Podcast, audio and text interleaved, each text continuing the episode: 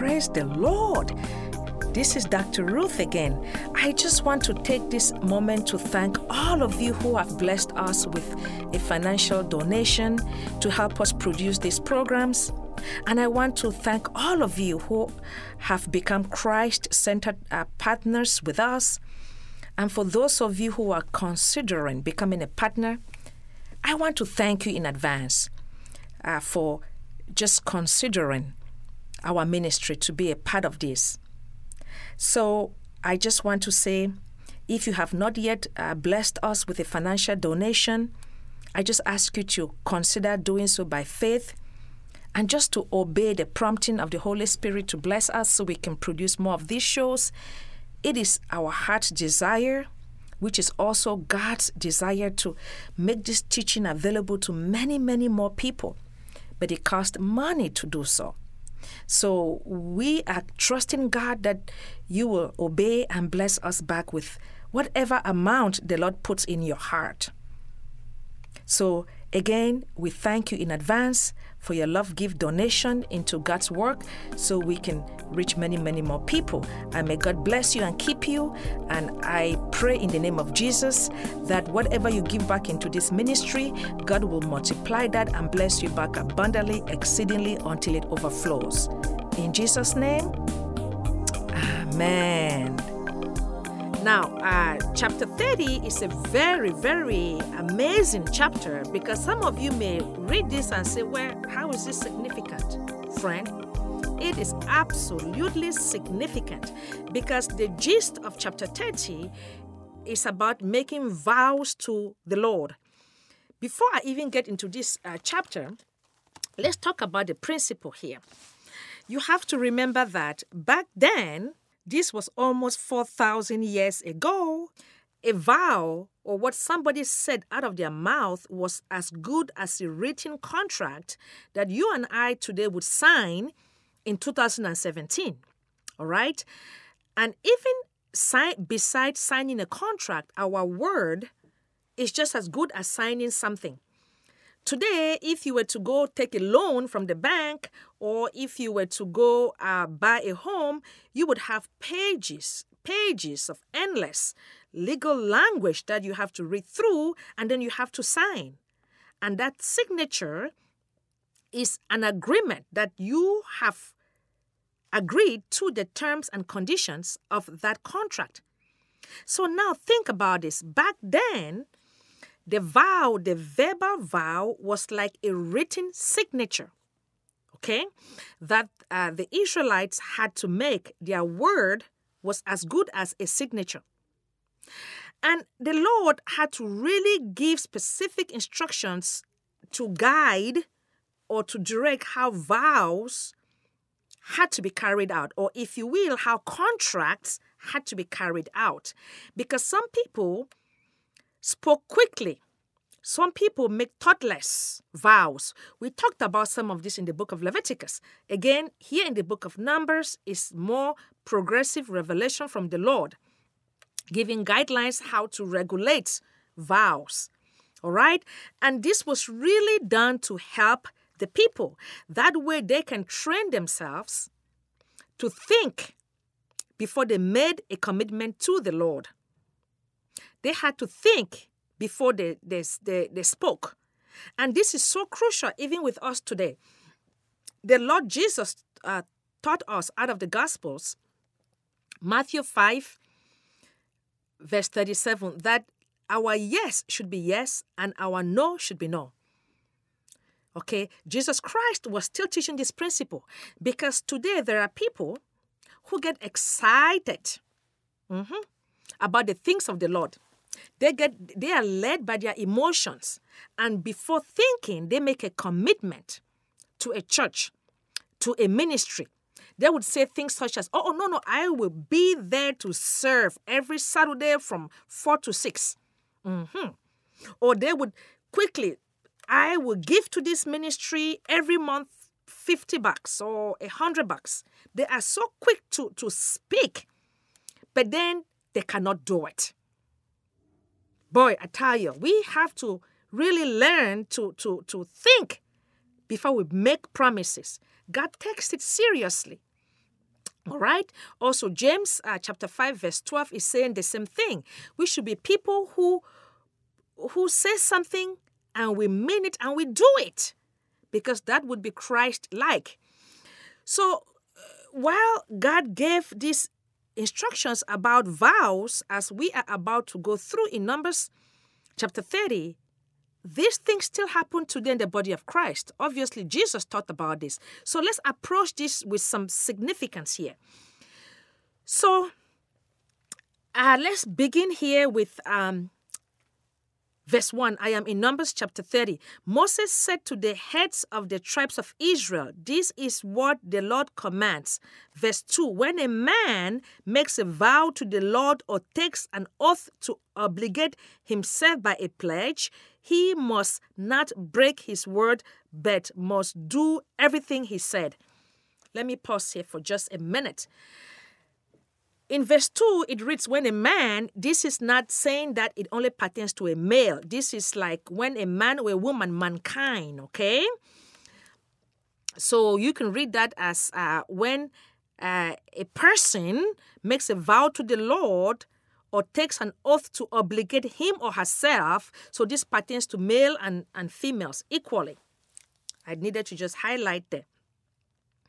So the Lord went on to give instructions in verses um, 3 through 6. The Lord went on to give instructions pertaining to a young woman who is still living in um, um, her parents' home. When a young woman still living in her father's household makes a vow to the Lord or obligates herself by a pledge, Verse 4 And her father hears about her vow or pledge, but says nothing to her. Then all her vows and every pledge by which she obligated herself will stand. Let me pause here. I like the way the Lord is saying a vow is an obligation. It's, it is an obligation. So you will be wise to think before you make a commitment. And as you will see as we move forward here, this is talking a lot about a young woman or a woman who is married or a woman who is widowed or a woman who is divorced. You have to understand that back then, this was a society that was predominantly ruled and dominated by men. Okay? So these laws were really supposed to help the women. Okay? to, to protect them from making unnecessary vows, and then uh, men in the society use that against them. So the Lord did this to protect uh, the women, again, highlighting his, his protective care towards the weak. So we see how in, in uh, verse 3 there uh, and verse 4, we are learning something here that if this young lady is still at home with um, her parents, even though she can exercise her, her, her free will and her independence by making a decision. However, if her parents um, hear that and they are and, and, and they apply wisdom and discern that it was a wrong vow that the young lady had made, the parents can nullify it. Again, this is teaching the parents that as much as the parents have to give the young child, or in this case, the young woman, independence to make her decision, at the end of the day, the parents have the responsibility to, to supervise the child's decision to make sure that the decision the child is making is has wisdom, is godly, okay? Because children, obviously, as we know, don't have that that experience. They don't have that life experience or that long term relationship with the Lord to make uh, certain godly, wise decisions. So here, the parents have that responsibility to nullify that decision if they discerned that the young child made a decision that was not wise. That is what we are learning from those uh, verses the parents' responsibility to oversee the child's decision. And uh, as we come to uh, verse 5, But if her father forbids her when he hears about it, none of her vows or the pledges by which she obligated herself will stand. Just what I was saying that the parent can, can overrule or nullify the child's decision, and God would honor that. Verses um, 6 through verse 8 is referring to a young woman who marries and then makes a decision or uh, makes a vow. Uh, all that is teaching us is that her husband can nullify her vow. Uh, obviously, if the husband dissents that the vow was not uh, done wisely. Okay? And if you come to verse 8, but if her husband forbids her when she hears about it, he nullifies the vow that obligates her or the rash promise by which she obligates herself, and the Lord will, uh, will release her. Again, just explaining what I had just explained that the Lord would honor the husband's decision to nullify the vow if her wife made that decision rashly. The Lord would um, honor uh, the husband's decision to nullify the vow, which really highlights God's view of marriage and this principle is really uh, taught out of uh, Ephesians uh, chapter 5, verses 22 through uh, 33, that the husband is the head of the household. The husband is the spiritual head okay of the family so that is what we see happening here that the lord would honor the husband's decision to nullify the vow or contract if the husband discerns that the wife made that too um, uh, uh, hastily or made that uh, in a hurry without wisdom. So we see uh, the Lord um, giving the husband that privilege to nullify her wife's rash, irrational obligation by making a vow. All right? And uh, even though the husband is the head of the household, Again, I talked about this in the book of Genesis just real quick. That husband is supposed to be the head of the spiritual house, household to the extent that this husband is, is a man of God. This husband has a relationship with God through Christ, and this husband is exuding or manifesting Christ like behaviors, mannerisms as he governs or as he manages his home. All right, if if uh, such a husband is Christ-like, of course, then the wife would submit to the husband's decision. But uh, God regards a male and a female equally because the, the male and the female, both of us have inherited equal standing in Christ. So there is no discrimination between a male and a female in the eyes of God. It is just that the Lord had had dedicated the male as a spiritual head of the household again to the extent that the husband is a man of God and is Christ centered. So uh, I must say that so you don't take that out of context and if a if an ungodly pagan husband tells you to commit sin, you go to commit sin because he's the head of the household. No, no, no, no, no. This is only applicable if the husband is a man of God. All right, going to verse 9 here.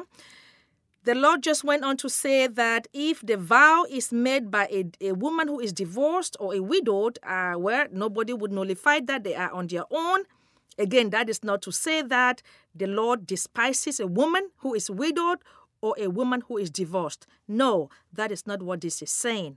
Obviously, we know that the Lord hates divorce, but, but God is merciful, God is compassionate to the divorced and the widowed women. But uh, if they made such a vow, they would not have the kind of protection that a woman who is married would, or a woman who still lives at home. That is all this is saying. Okay, so the rest of those verses just went on to explain what I just talked about the husband having the ability to nullify the vow of the wife. And if you think about this, isn't this very similar to what can happen today if if if you are married and you have a joint account with your husband, you cannot just go to the bank and request for X amount of dollars and take it. The bank will say, no, no, no, no, no. The husband's signature is required. They would have to hear from the husband to honor your request. Okay? And if the husband say, don't give the money because it's a joint account, they won't give it. So it's the same principle here. All right. And then um, verse 13 is just reiterating her husband may confirm or nullify any vow she makes or any sworn pledge to deny herself. I already explained that. But look at verse uh, 14 is powerful. But if her husband says nothing to her about it from day to day, then he confirms all her vows or the pledges binding on her. So, what the Lord is saying is that if the husband heard the wife made this vow and day after day he said nothing, then that vow will stand. So, the principle here is that silence, when we sit quiet, we have spoken. There is nothing like silence. Okay, this is this is awesome. Because the Lord is saying that if you, the husband, you are aware of this contract or this vow that your wife has made, and you do nothing, you just keep quiet, well, your silence means that the vow will be intact. Likewise, just generally in life, especially the things of God. Of course, as Christians, everything in life has to pertain to the things of God anyway. When we take no action, mm-hmm, that is that is a message right there. Okay? There are many people that even though the Lord is saying that we should serve one another, we should give, we should forgive, there are people who are like, ah, I, I won't do nothing. I'm not committing any sin. Oh, yes, the Lord is telling us that when we are quiet, we are making a decision against Him. All right? And again, remember, our actions complete our faith. So keep that in mind. Okay, we come down to verse 16. These are the regulations the Lord gave Moses concerning relationships between a man and his wife and between a father and his young daughter still living at home. So that brings us to the end of chapter 30. We now get into chapter 31. This uh, chapter, before I even talk about this, some uh, basic introduction is necessary. The gist of this chapter is that we we would learn how the Lord would would uh, give order for a holy war, if you will. The Lord would give instructions for Moses to to carry out revenge against the Midianites, and uh, thousands of Midianites would be killed. This is what is called a holy war. God gave orders. Now, do not take this uh, teaching as an excuse to go kill people, saying that God instructed you to do that.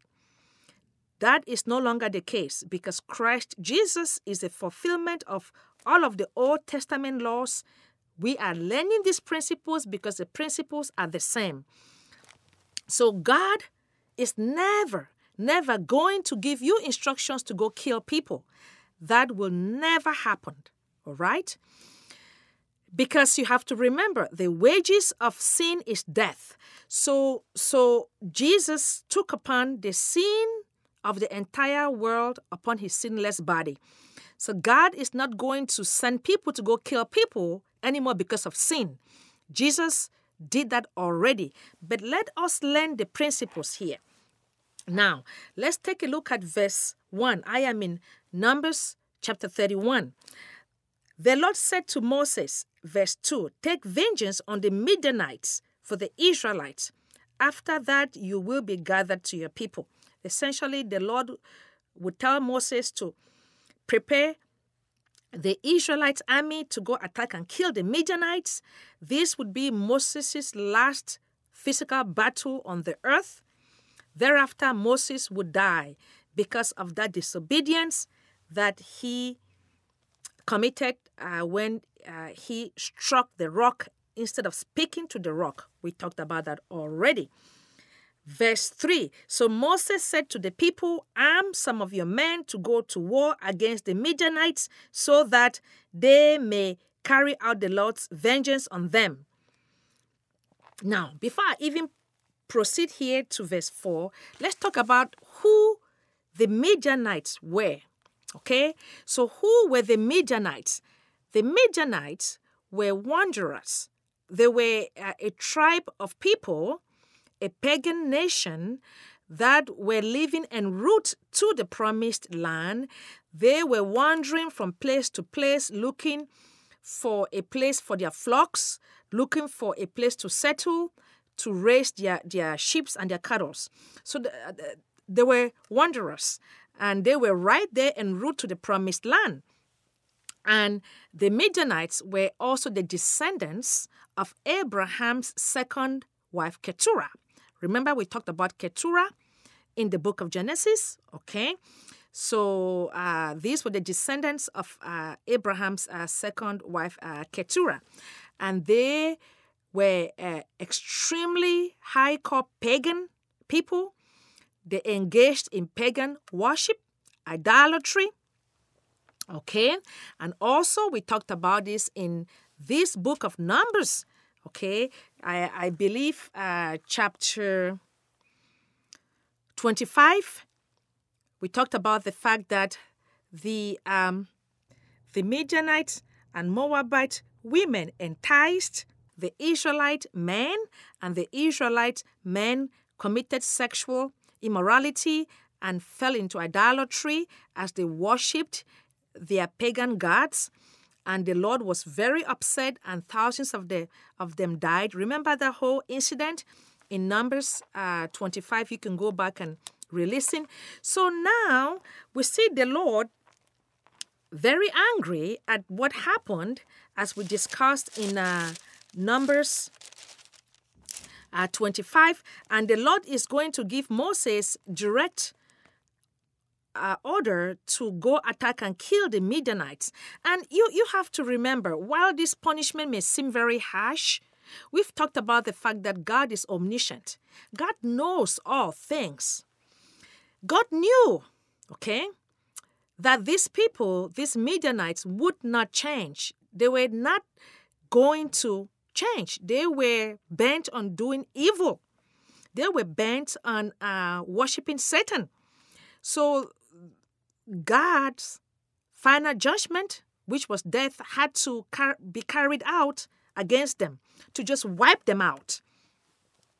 So that is what we see here. So it was a righteous, justified judgment.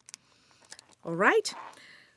So we come to verse 4 sent into battle a thousand men from each of the tribes of Israel. So the Lord gave Moses instructions to go to each tribe of Israel and get 1,000 men who would go into war against the Midianites and carry out this revenge and kill them. That is what this uh, the rest of those verses are saying. And then in verse 6, we see how uh, Moses carried out the instructions, and the priest at this time was Eleazar, uh, went uh, ahead with the uh, soldiers to fight this war, and he took some articles from the sanctuary it doesn't tell us, but it could it could mean articles of the uh, manna, the tablets, the stones. We don't know, but we also see Eleazar carrying out his role as a priest there to go with the soldiers because he would pray and anoint them. And in verse uh, 7, we are told how the Israelites fought against the Midianites. And we see in verse 8 some of the people who were killed, including some of the kings. I want to just highlight here because we're going to learn something here about Balaam. And um, verse 8 reads Among their victims were uh, Evi, Rekem, Zu, Hor, Reba, the five kings of Midian they also killed Balaam, son of Beor, with a sword. Remember the whole thing about Balaam, the false prophet? Isn't this sad that he, to the best of our knowledge, he remained a counterfeit and he did not repent and he met his final end right here. We know that because uh, the Apostle Peter, under the inspiration of the Holy Spirit, mentioned Balaam, okay, in Second Peter as a counterfeit. That was out of Second Peter chapter 2, verse 15. And we also know that the Apostle John, under the inspiration of the Holy Spirit in the book of Revelation, also men- mentioned the sin of Balaam. That was out of Revelation chapter 2, verse 14. So, to the best of our knowledge, Balaam did not repent and he died here. Isn't that unfortunate? Even though he came so close to knowing the true living God, but some people, it just goes to show you that some people, even though God can perform all the miracles, all the signs and wonders, they are just hardcore hardened towards God and they've sold their soul to the devil. They won't repent. That was what happened to Balaam, and he died uh, here. Okay. So, uh, in verse 9, the Israelites captured the Midianite women and children and took all the Midianite herds, flocks, uh, goods as plunder. Okay. So, essentially, the Israelites uh, won and they defeated, they, they brought some uh, people captive. Verse 11, they took all the plunder and spoils, including, including the people and animals, and brought the captives' spoils and plunder to Moses and Eleazar the priest in front of the assembly. Um, uh, verses uh, 13 and 14 are just going on to explain how Moses and Eleazar the priest and all of the leaders of the community uh, they met outside the camp and in verse 14 moses was very angry at the officers of the army or the soldiers if you if you will. And let's find out why moses was angry. In verse 15 moses said have you allowed all the women to leave? Remember the soldiers had brought the women and brought them uh, as captives. So we see moses very upset at them. Why they had allowed the women to leave he said Verse 16 They were the ones who followed Balaam's advice and enticed the Israelites to be unfaithful to the Lord in the Peor incident. We talked about this in Numbers chapter 25. So we see Moses here exhibiting a very holy anger at the soldiers. Why did you allow the women to leave? You were supposed to kill them. Okay? Apparently, the Lord has spoken to Moses uh, that these women should be killed as well. So we see Moses giving instructions for the women and the boys to be killed. It sounds very harsh, but the Lord was going to eradicate the wickedness and just their their impurity to be cleansed. That, that is what we see here. So all the women obviously who uh, were were inclined to sexual immorality. Were killed, and uh, only the the girls who had who were virgins were to be kept alive uh, because they had maintained their purity, and then they were uh, to proceed to get married. And and as we will learn moving into this New Testament, some of them would later get married to the Israelite men, but these were virgin girls. You know, it sounds really harsh that the Lord would give orders for young boys to be killed. Hmm. But you have to remember, in this culture, even children were demon possessed. And these people could not be redeemed. And this final judgment had to be carried out to just cleanse the, the filth, the evil from around the Israelites. So God had to carry out this final punishment. Okay. But like I explained at the introduction, the Lord would not do that today because Jesus Christ had died for the sins of the world. So this was how God was dealing with uh, with sin back then. Uh, it was a final judgment for for certain people that uh, weren't going to be changed, that were demon possessed. I mean, if the Lord had not killed some of these people, they would have carried out their, their, their de- demonic habits and contaminate other nations and even contaminate the Israelites. So the Lord had to really deal with this demonic spirit and these evil ways among the Midianites. That way he could preserve a nation for himself, the Israelites. And this was also a lesson for other nations who were going to copycat uh, some of these demonic behaviors. So, those were some of the reasons why the Lord had to carry out this righteous judgment. Okay, so verses 19 all the way to verse 24 just went on to give instructions about purification in the camp after this mass killing this is interesting because the Lord had given orders for this holy war, if you will, but still, the soldiers or anyone who came in close contact with a dead person still had to go through purification. We had talked about the purification water in Numbers chapter 19. So we see that in operation here, where the Lord is saying that they have to be purified with that water so they can be cleansed in order for them to regain fellowship in the camp. And we also see a different type of purification mentioned here in verse 22 gold, silver, bronze, iron, uh, and anything else that can withstand fire must be put through the fire and then it will be cleaned. So even the gold and the silver was put through the fire for purification purposes. Wow. Just highlighting how the Lord is a living God. Okay, even a dead person could not be around the camp where he dwelt among the Israelites. Purification had to take place because we serve a living God, a God of I am. All right? Okay, so we come to the last few verses of this uh, chapter here.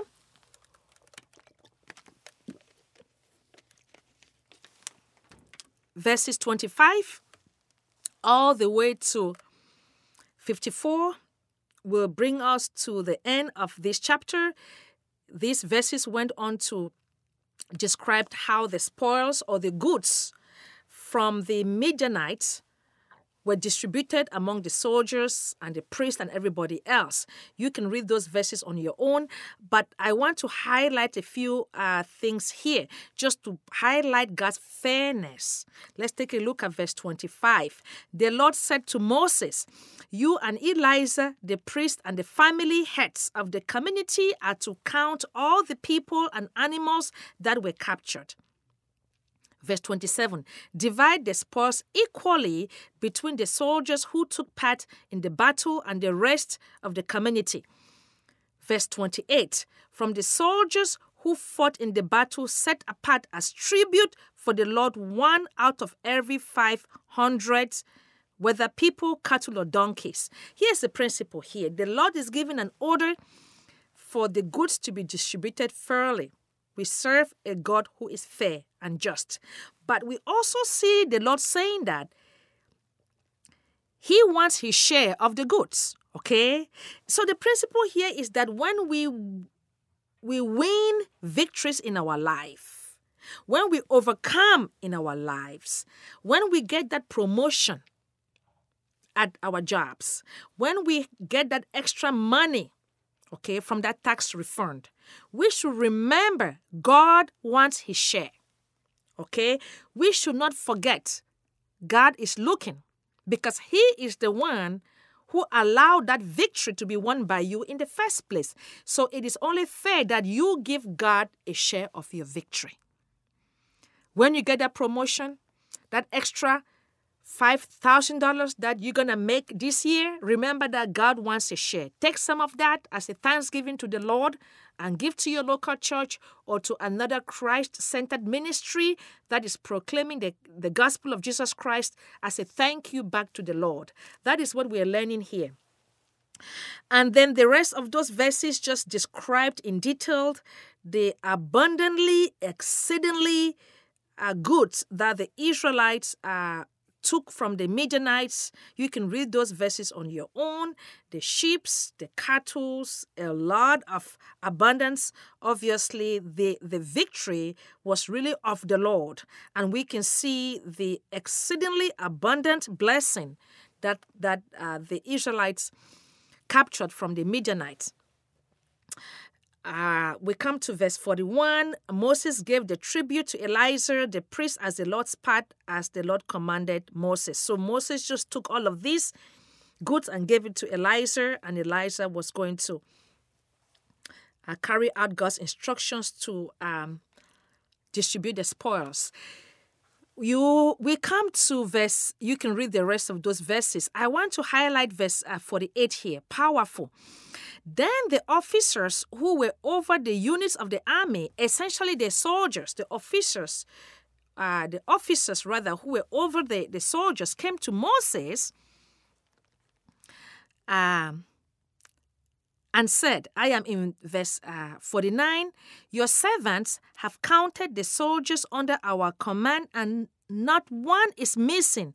So we have brought as an offering to the Lord the gold articles each of us acquired the, uh, the, the bracelets, the signet rings, and the necklaces. The principle here is that because this battle was from the Lord, because this battle was a holy war as ordained by God, not a single soldier from the Israelites' camp died. Glory to God. That is what this is telling us. So when God gives us specific instructions to carry out a task, we can be sure that the victory will be 100% because God does not do things haphazardly. God's way is 100% victory, 100% success. So we see how here, or we see here how no soldier was missing from the battle. So these soldiers came to give uh, thanksgiving to the Lord, just like I had said before. When when the Lord delivers us from our battles, today it could be it could be battles with pornography, it could, it could be battles with uh, bankruptcy, it could be battles with a wayward child. Whenever we we we get that victory, we should always remember to give God thanks, okay? Because that really shows how much we appreciate His work and presence in our lives. The rest of those verses went on to describe the uh, amount of goods and the articles that the Israelites had uh, captured from the Midianites.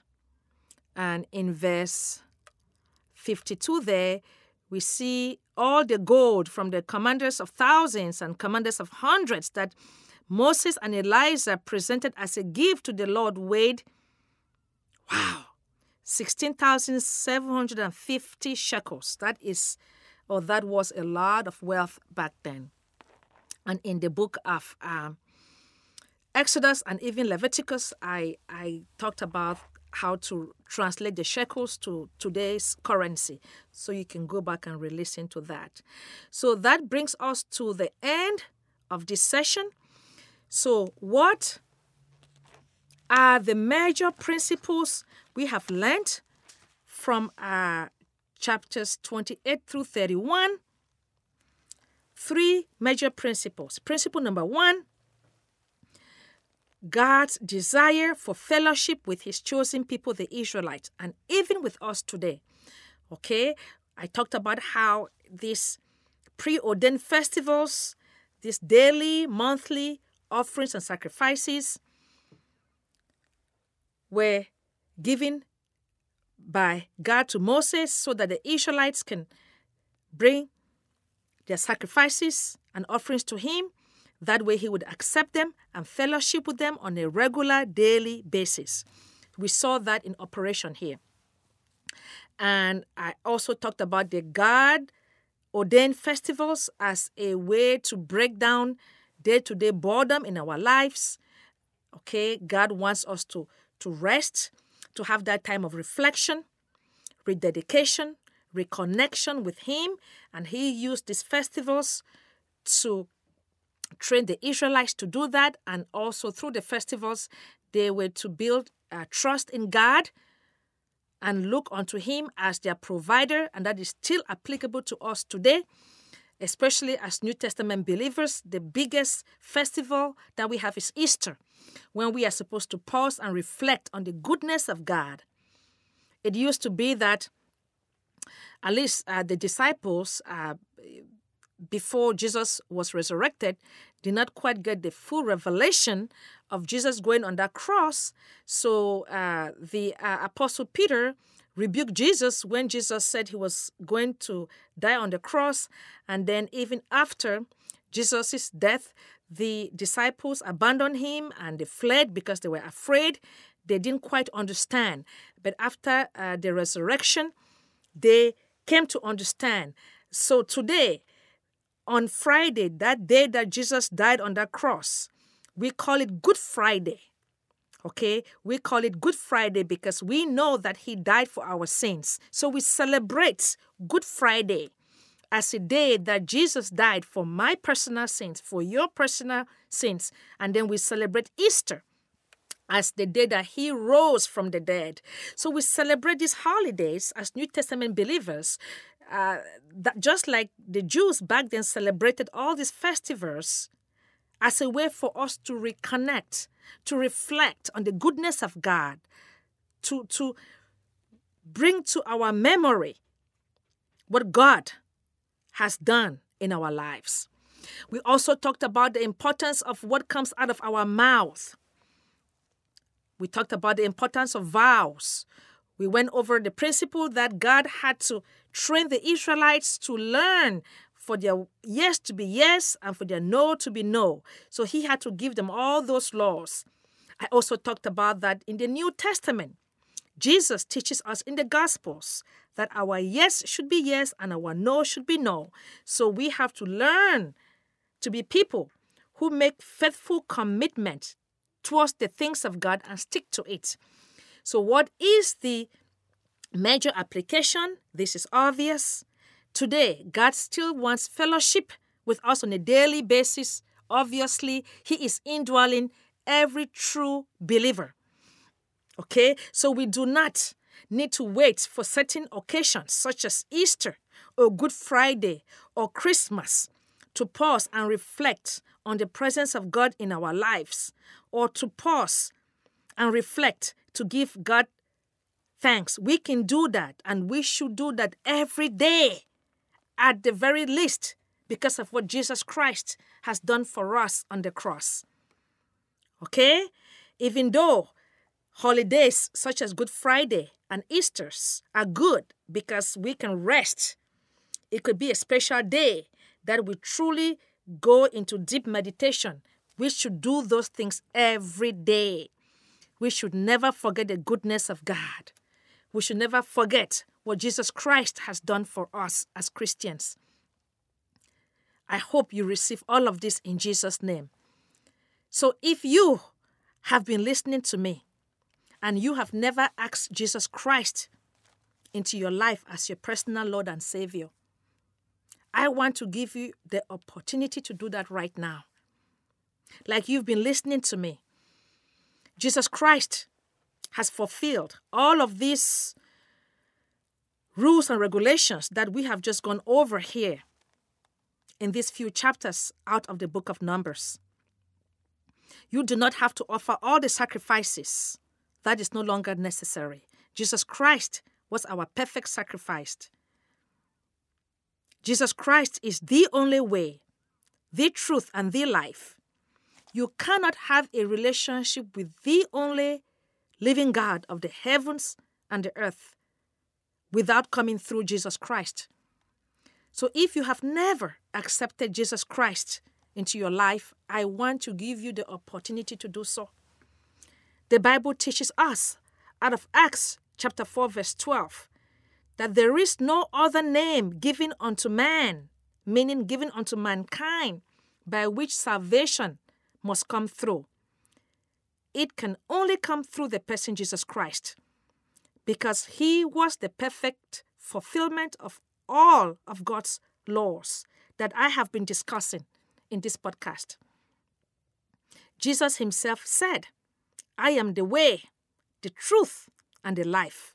No one can come to the Father except through me.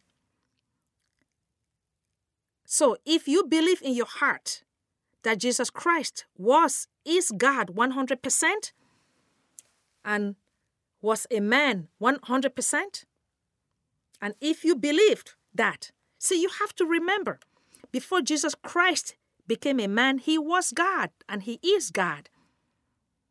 If you believe that Jesus Christ was and is God 100% and he died on that cross for your sins, if you believe that in your heart, the Bible says all you have to do is confess that with your mouth if you believe it, and Jesus Christ will come into your life. It's as simple as that. Okay? So if you believe that in your heart and you need help saying that, just say this simple prayer. Again, I have to always say it is not the prayer that will end you a relationship with God. It is believing in your heart that Jesus Christ was God, that Jesus Christ died for your sins, that God the Father raised him from the dead on the third day.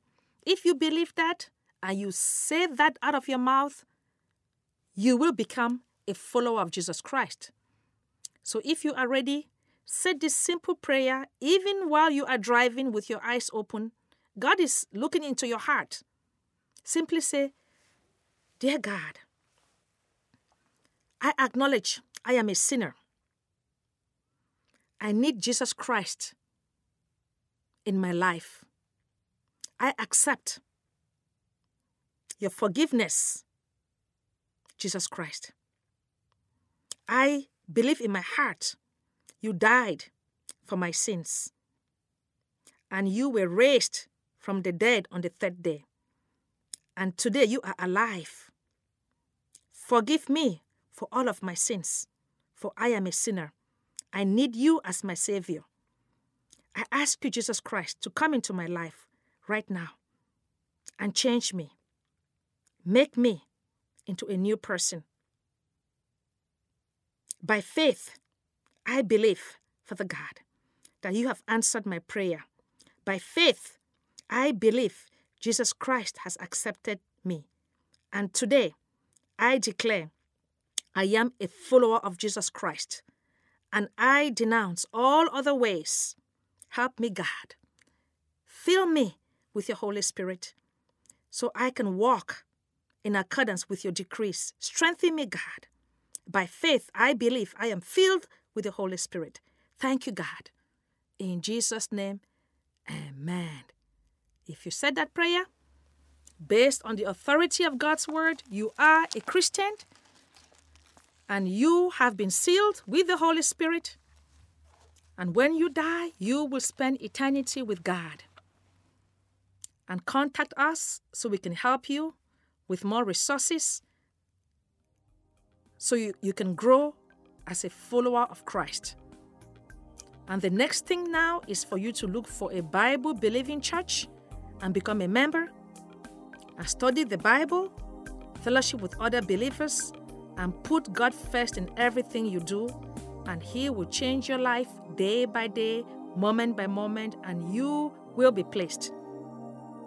And for all the listeners, Father God, I pray for all the listeners today. Lord, teach us how to put these principles into practice in our lives because we want to see godly results. Strengthen us with your Holy Spirit. We are believing by faith you are guiding us moment by moment into all truths. We thank you for you're such a good God. We ask these things in Jesus' name. Amen. Today is a day the Lord has made, so rejoice in it as you proceed with the rest of your day. I am Chris Horan. Goodbye.